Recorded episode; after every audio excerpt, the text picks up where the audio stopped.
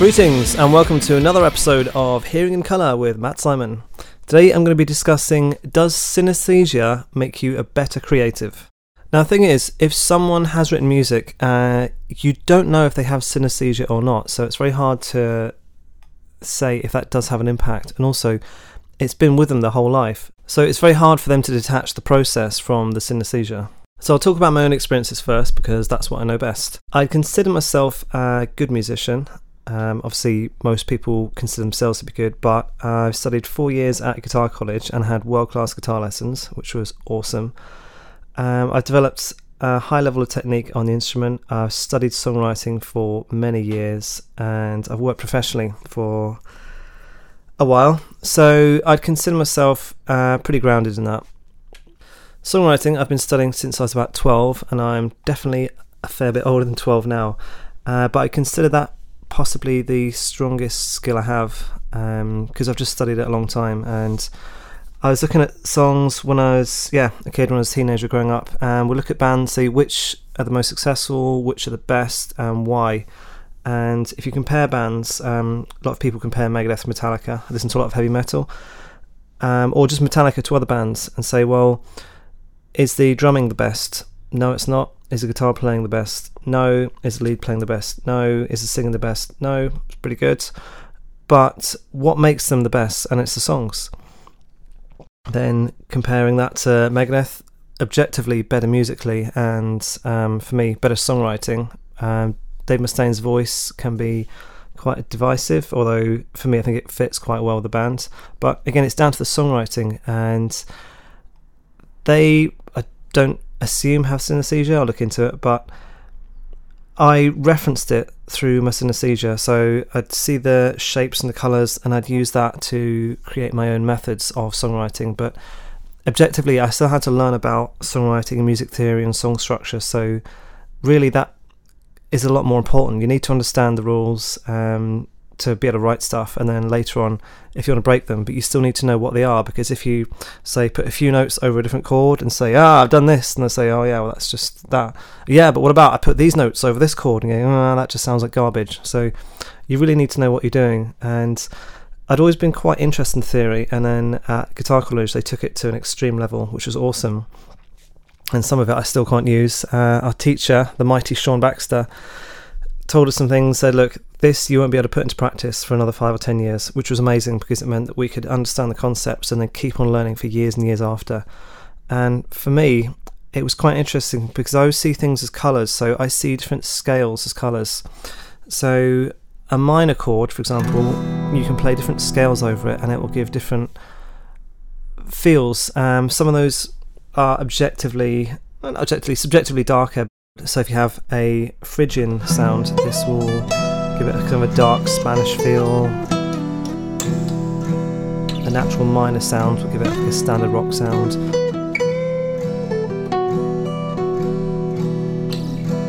You play a Dorian mode, which will give it a softer, jazzier feel.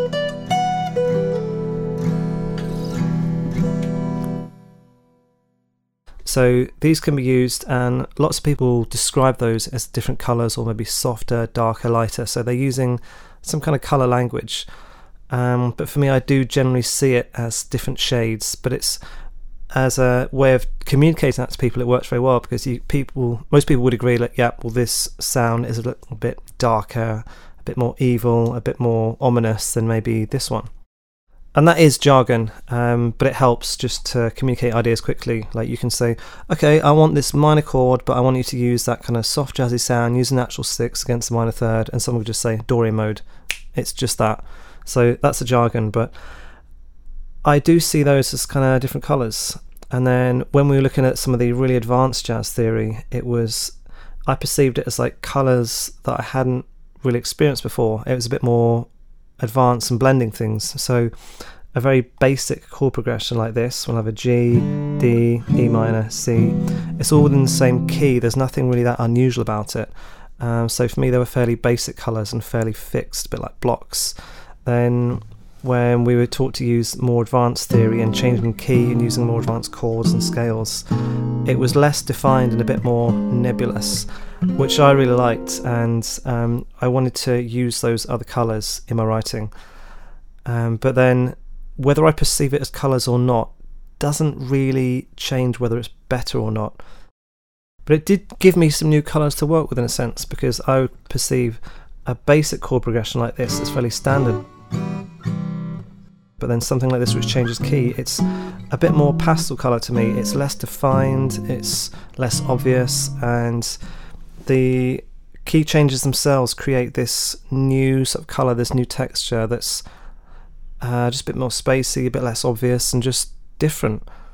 So I really liked that. And then when you put different scales, you're combining a different colour with a different colour again. So again, it gives new colours and new combinations and more subtle shades between what was already there. But this still has nothing to do with synesthesia, really. This is just being taught okay, here's some different sounds, and here's some other sounds you can combine, and they'll create different combinations. Because as a musician, you're essentially creating sounds. So when you're given new sounds, it's more tools to work with. But there, are, I was definitely not the best musician or definitely not the best guitarist at the college. So other people who didn't have synesthesia were adapting this much quicker, much easier than I did, uh, which was nothing to do with synesthesia. So it just gave me different options to work with, but also gave them different options to work with with their already uh, excellent abilities. So there are some uh, very famous musicians who have synesthesia, and some who have it who are not famous. Here's a list from Wikipedia.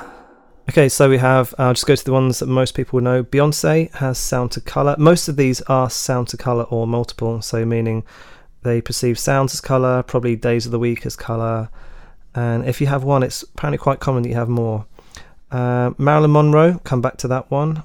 Uh, Mary J. Blige, Billie Irish, Eilish, Kanye West, Nikola Tesla. Now that's a very interesting one because he was an inventor, a genius, and had very spiritual perspective on things. Uh, I think I'll do a whole episode on him. Kandinsky, who's an artist, uh, Duke Ellington, Billy Joel, Franz Liszt, all these musicians. Uh, there's a lot of musicians here generally, um, and some artists. Itzhak Perlman, incredible violin player. Uh, Pharrell Williams, Richard Wagner, musicians. A lot of these are musicians. Um, going back to the Marilyn Monroe one, this is quite interesting. So there's her first husband. I uh, was talking about when they were living together. He talked about the evenings when all Norma Jean, because that's her birth name, served were peas and carrots. She liked the carrots. She has that displacement of the senses which others take drugs to find, so that suggests that she did have it, although it wasn't really recognised in her lifetime. She is like a lover of rock who sees vibrations when she hears sounds. So she liked the colours of the carrots and peas, obviously orange and green there, but she might have just been intuitively eating because it's recommended by a lot of people that you eat foods which are different colours because there's different nutrients and things, and it could have just been healthy. If someone eats um, a very yellow diet, so like lots of potatoes, chips, chicken nuggets, that kind of thing, there's less nutrients, and obviously that's more processed. Um, so that mm, I'm not entirely sure from that, but he did say that she has that displacement of the senses which others take drugs to find. So, hmm, interesting. Although um, I'm not overly familiar with her work, but it's hard to see how that would have been incorporated.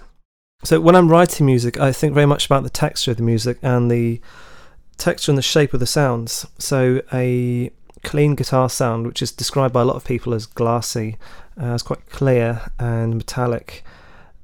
That is, yeah, described by other people, but then I will have different variations on that. So a little bit of distortion is a bit hairy. Something people will also describe it as a fuzz, and then chunky guitar parts. So I use those, and I see sort of different uh, levels of texture, different levels of hair. Like so, the clean guitar sound is very clean, like a cable, and then a mildly distorted one is like hairy. It's got some literal fuzz, like imagine like a very dirty guitar string that's growing stuff off it, and then a very chunky guitar sound, heavy distortion, is just a solid chunk like rock or wood. So if I'm writing, I could use different textures and different levels of processing on the sounds and the guitar sounds, especially to create that, and then with vowel sounds have different textures as well. But I also tend to not use a lot of those as well. Uh, some guitar players, especially very gear orientated, they love tweaking around with pedals and equipment and things. And for me, it's never held much of a hold on me. I quite like to get something that works and then just use that because when I'm on stage, I generally the last thing I want to think about is the equipment. I want to have it set that it works, and then you can just focus on performing and enjoying what that is. So that might sound like a squandered opportunity to really reach into the nuance of the sounds, but I only really do that when I'm playing guitar solos because I really like to craft the sound and make it as vocal as possible. So, like a lot of other players, I might hit different parts of the string to make the sound a bit more sharp or rounded or attack a bit more tack on the note and just shape that. So the nuance is there in your playing, um, but I'm thinking more about sort of shaping the sound and then if I'm playing bass, again, you might want a slightly warmer sound or rounded or a bright with a bit more attack and sharpness on it. And again, the language that a lot of people use is very similar to this. They want a warm sound, a bright sound, uh, a sharper sound. So people are, I think, intuitively using those words, but then they would need to use some language anyway to describe the difference because, for example, this sound on the bass would be considered quite warm, and then this one would be considered quite bright. And in any professional situation, you might change that due to performance, or if you're recording parts for someone else, they might say, okay, we need this kind of thing for this, or this kind of thing for that. So there needs to be some language uh, that people broadly understand to describe what tones are needed. I think most of the way I write, I use the chords as a backdrop. Uh, they're kind of like the background, so I use those to structure the colours and then put other colours on top with the melodies and the harmonies. I'd be very interested to speak to other people who write in a similar or different way using this synesthesia, so do get in touch if that is you. I find it's a very interesting way to write music, uh, but again, it's all I've ever known. But just having that doesn't necessarily make you better, and I've definitely seen some people who are not great. Been doing some research on the subject. YouTube. And there's um, there's a limited amount of videos on this, and quite often it's people just talking about right, yeah, I see colours when I hear music, and occasionally there's a performance. There was a good violin player, but I saw, I don't want to name names, but there was a guy who was demonstrating how he writes music, and he was saying that he tends to use certain notes a lot because he likes the colours, and he would arrange things spatially on a, like he was seeing a grid, and he put the things up, and that's how he'd write, he'd arrange the music. But then he did say that he'd had some poor feedback from clients where they'd asked them to write some music and they said a lot of these stuff's very similar because you use the same notes and things. And then his response was like, well, that's the ones I like. But you're writing for other people, so you need to be a bit more professional and varied. And yeah, I mean, just the fact that you study music like I did doesn't necessarily make you a better musician. Or and I'm not um, knocking people who haven't formally done that or had the opportunity to do that because I grew up in a first world country and there was funding available, which would not have been available for other people in other parts of the world. I do recognise that. Um, but when people say, "Oh, it kind of makes me special because I use this and I see colours and I do that," I was like, "Well, it's great, but then what's the end result?" You know, if you're a chef and you had synesthesia and you associated different colours and flavours and months of the year with all the ingredients, that'd be all well and good. But if the food you prepared was bad, it doesn't really matter. Ultimately, people don't really care. I think there's more of an impact with art because you can literally draw things you see in your mind and it's a bit more tangible what you're trying to express. But um, for musicians to say, oh, yeah, I've got it, like, honestly, yeah, I think just studying music to a high level helps me more than synesthesia when I'm writing performing music. Although, because I see things as colours and textures, if something's repetitive, I get bored quite easily. So, combination of that and liking more progressive music I'm I think maybe I'm more inclined to keep things interesting and have changes in there. So maybe that aspect helps me a bit. But then if I didn't have the tools and knowledge to express those ideas, I'd still be back at square one. So being a lighting engineer would be effectively doing a similar thing to synesthesia and especially with sound guys, they're quite um, not unsung heroes, but very underrated in terms of the whole performance. Because if you imagine a stage show without any lights, it's going to look very flat. So the lighting engineer will have their desk and all the lights and the colors ready, and they've got to somehow put together a color palette uh, and essentially like an abstract movie that's laid on top of the performance to enhance performance. And that could be anything from just a single white spotlight or a color wash. And so they've got to again look at the or listen to the music and then think, well, what will go with this? What will go with that? How does it progress?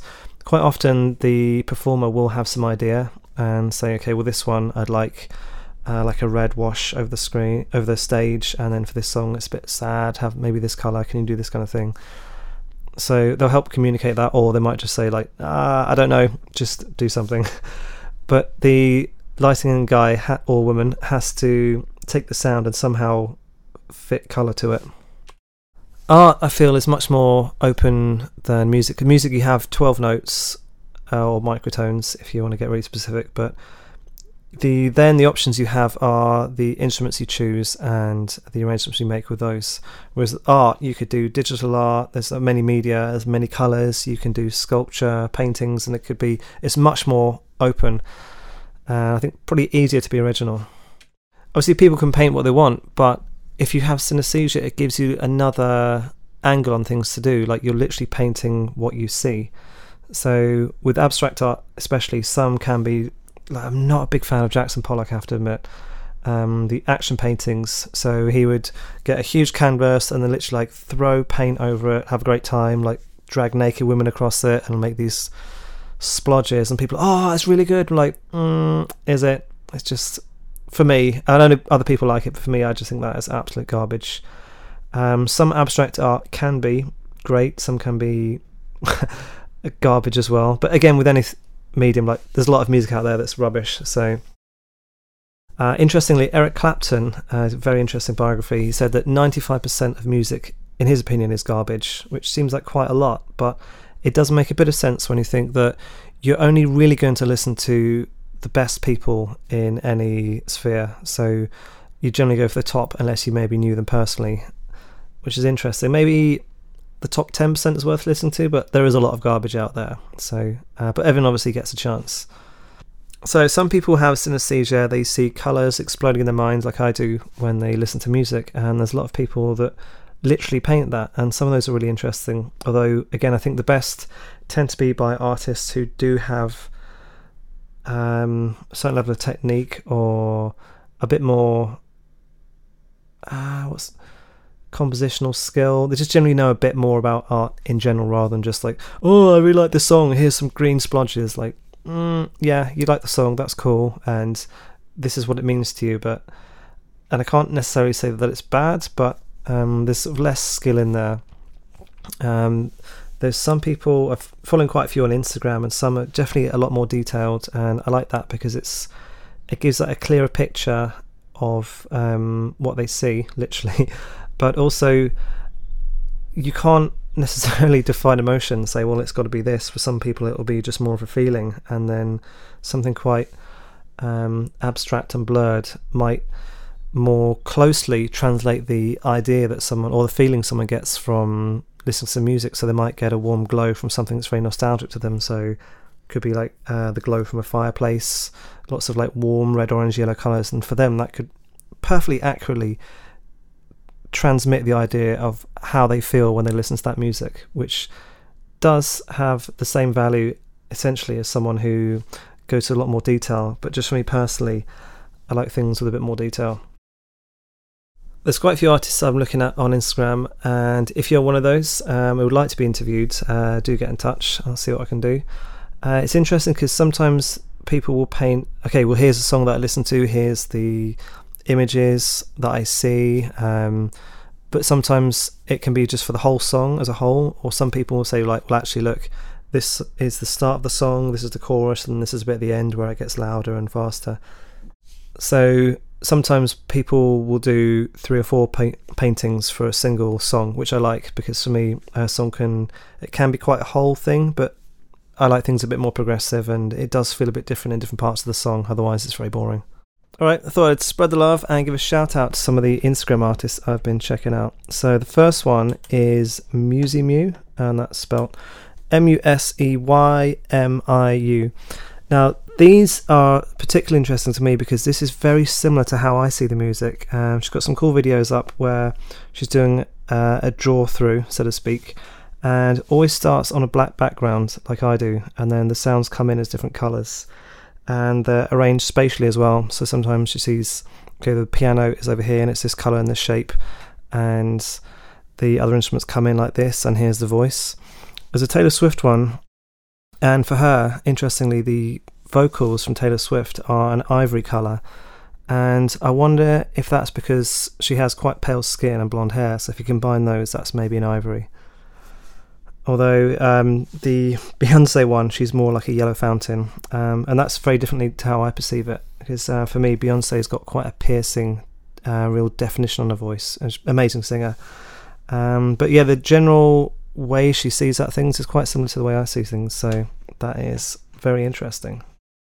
Okay, next up is an interesting one from Australia. This is Senna Zen Art, so S E N N A Z E N underscore art. Uh, this got some really interesting stuff here, very, very colourful, and clearly coming from a very spiritual point of view. I'm looking at one here called Break My Heart, and it's um, abstract, lots of colour. There's a naked woman, and colours just bursting out from the chest. So, it, traditionally, nudity can mean vulnerability, but it can also mean truth, as in nothing to hide. That's really cool. There's one where it looks like someone's flipping off a galaxy. Excellent. Uh, there's one which presumably was done for Valentine's Day, and it's a rose, which is the green stem and a blue rose, uh, which looks like it's glowing with some great colours in the background. Uh, fun spirit fact blue roses exist in other dimensions. Uh, they also exist in this one as well, although I think they dyed to get that colour. Uh, there's another one here, which is sacral chakra element water. Uh, normally, the shak- sacral chakra, the second one, is associated with creativity and is referred to as orange, but apparently the element, and I did Google this, is water. Uh, so there's a really cool blue one, and you can see the the swell. It's like a clockwise motion of the water, uh, the energy, which I really like that one. There's lots of excellent stuff here. Just scrolling through the Instagram, and yeah, definitely very spiritual. It looks like she's drawing auras and energies. Really cool one here. This is three pictures. Uh, it's divided into three, so they're at different heights, which is called a diagonal going up. So the bottom one is someone stepping onto a staircase, looks like stairway to heaven, and at the top opening up to what I would assume is spiritual enlightenment. It's called Follow Your Calling, so uh, really connecting with energies at the top there and vibrating at your highest frequency. Excellent stuff. Okay, following on from that, we have Karolina Kimmelman. So that's Karolina with a K underscore K I M M E L M A N N. So, description here artist, welcome to my visionary abstracts. Uh, she's based in England, same as me. Uh, these are really interesting. They're abstract, but they're not just splodges of colour. This um, there's details in there, but it's not completely clear, and I like that's um, it's really describing the emotions of what's going on here, but with enough detail that you can see clearly what's going on. What I don't like is when some artists just have just random splodges of color and then say, "Oh, what does it mean to you?" Like, which is very lazy communication. Whereas this, you can get it. I really like this. Uh, there's one here called Temperature, one of the recent ones. Oh, 2008, uh, 2018, but one of the latest to be updated. Uh, basically, looks like a forest fire. There's uh, lots of red smoke and burnt trees. It looks like, um, and that really, really conveys the idea of temperature. And there's are they, are they called motes? The little um, lights when things burn. There's a few of those, and I can feel the movement and the heat. Um, I really, really like that one. There's one called Strolling from 2016. Uh, I once had the pleasure of living in a wonderful cottage surrounded by the most beautiful woodland. I would delve into the woods every chance I had. This is one of a series of paintings from that time. Um, this, yeah, it definitely looks like a forest. Um, there's lots of dark um, browns for the trees, and then a central area of like light green, like a clearing in the forest, with some flowers at the bottom. Um, really, I can feel the vibe on that. Really like that one. Another one here called Much on My Mind. Uh, this is a very dark orange picture, and you can clearly see a face with lots of things swirling around. And I really like this one because um, overthinking and being quite stressed out. So if you're looking at that from an energy point of view, your aura would have a lot of um, energy swirling around and dark stress colors like red, and this is a lot of red and orange, and even the eyes look a bit stressed. Um, excellent, really excellent that one. There's another one here called War Finally Over, and this, yeah, this really hit me. It's um, there's lots of red, orange, yellow, fleshy colours, and there's some white and blue in there. Um, it really just gets across that feeling of uh, it looks a bit like a battlefield in abstract form, like lots of corpses and blood, but also um, when a war has finished, uh, I guess not just a battle, there's so much destruction in terms of, yeah, people died, and then emotionally, like whole countries are scarred and infrastructure's ripped apart. So this uh, really conveyed that. I thought it was um, very well done. And final one called Ghosts Around the Campfire. This is really interesting. There is a dark circle in the bottom. On the bottom right, there's some orangey red colours, and then the the ghosts are these blue, white, purple streaks. Um, and yeah, this made me think: as like, why would ghosts be around a campfire? Because the the fam- campfire is a very warm color. The ghosts are very pale, very co- classic cold colors there. But who are the ghosts? Are they ancestors there, or is the the campfire you'd normally huddle around that for warmth, and the ghosts are very cold colors around, like people using the fire for protection, or um, is there a connection to the ghosts? So yeah, this is a really interesting one. Like, really made me think. Really like that. I don't know if she has synesthesia, but she's painting the emotions very well. I really like that. Really, the colours really come across. Excellent colour choice. And finally, a very interesting one for me. Uh, Mark Gibbs Art. So M A R K G I B B S A R T. Uh, he's a visual artist based in Brisbane, in Australia. These, uh, again, just scrolling through Instagram. Um, these are really like these. There's detail. Uh, they're really nicely done, but the colours really get that vibe across. The first ones have been uploaded. Uh, they look like impressionist pictures, um, but very pastel colours. There's scenes from I think it's somewhere he used to live, uh, so somewhere rural. There's trees, um, meadows and forest. Uh, really nicely done there. And then those spring colours, pastel greens, blues, and yellows. And then the next ones looks more autumnal, very orange and red. And I guess a lot of Australia is uh, quite deserty around there. Uh, the next ones, these are a bit more Dali esque to me. Uh, lots of space in the desert, and there's people standing on columns. Some really cool stuff. There's um, a painting called The Boundary, which uh, says Inspired by the surreal world of quantum physics, you might recognize a figure in the uniform of a Swiss guard from the Vatican. This is a tongue in cheek reference to the church guarding their immutable understanding of the version of the facts about reality. Yeah. Uh, clearly a thinker, this guy. Very interesting. And then he's got another one which is based around string theory. It looks like cubes in water, and there's fires uh, burning on top of the cubes. Inspired by the surreal world of quantum mechanics. Yeah, I mean, quantum mechanics, you're looking at the fabric of reality, and everything's um, quite counterintuitive there. You can. Things are affected by whether you're looking or thinking about them, which is very weird. And the latest ones he's done are based on music, and he says he definitely does have synesthesia. So there's one. I also he's done this really well. He's uploaded the pictures on his Instagram feed in a way that they form the big picture as well as well as the details. So there's one here which is uh, the Queen of Sh- arrival of the Queen of Sheba, which you'll recognise if you hear the music. Um, beautiful pastel colours here, like peach, gold, turquoise, white. Um, and those colours to me uh, give the impression of like a very um, classy, cultural, but also um, a bit like a Greek temple, and people are, things are very clean and nice, um, like goddesses and like jewels and things. That's what that um, says to me. But also, Arrival of the Queen of Sheba is often used as wedding music.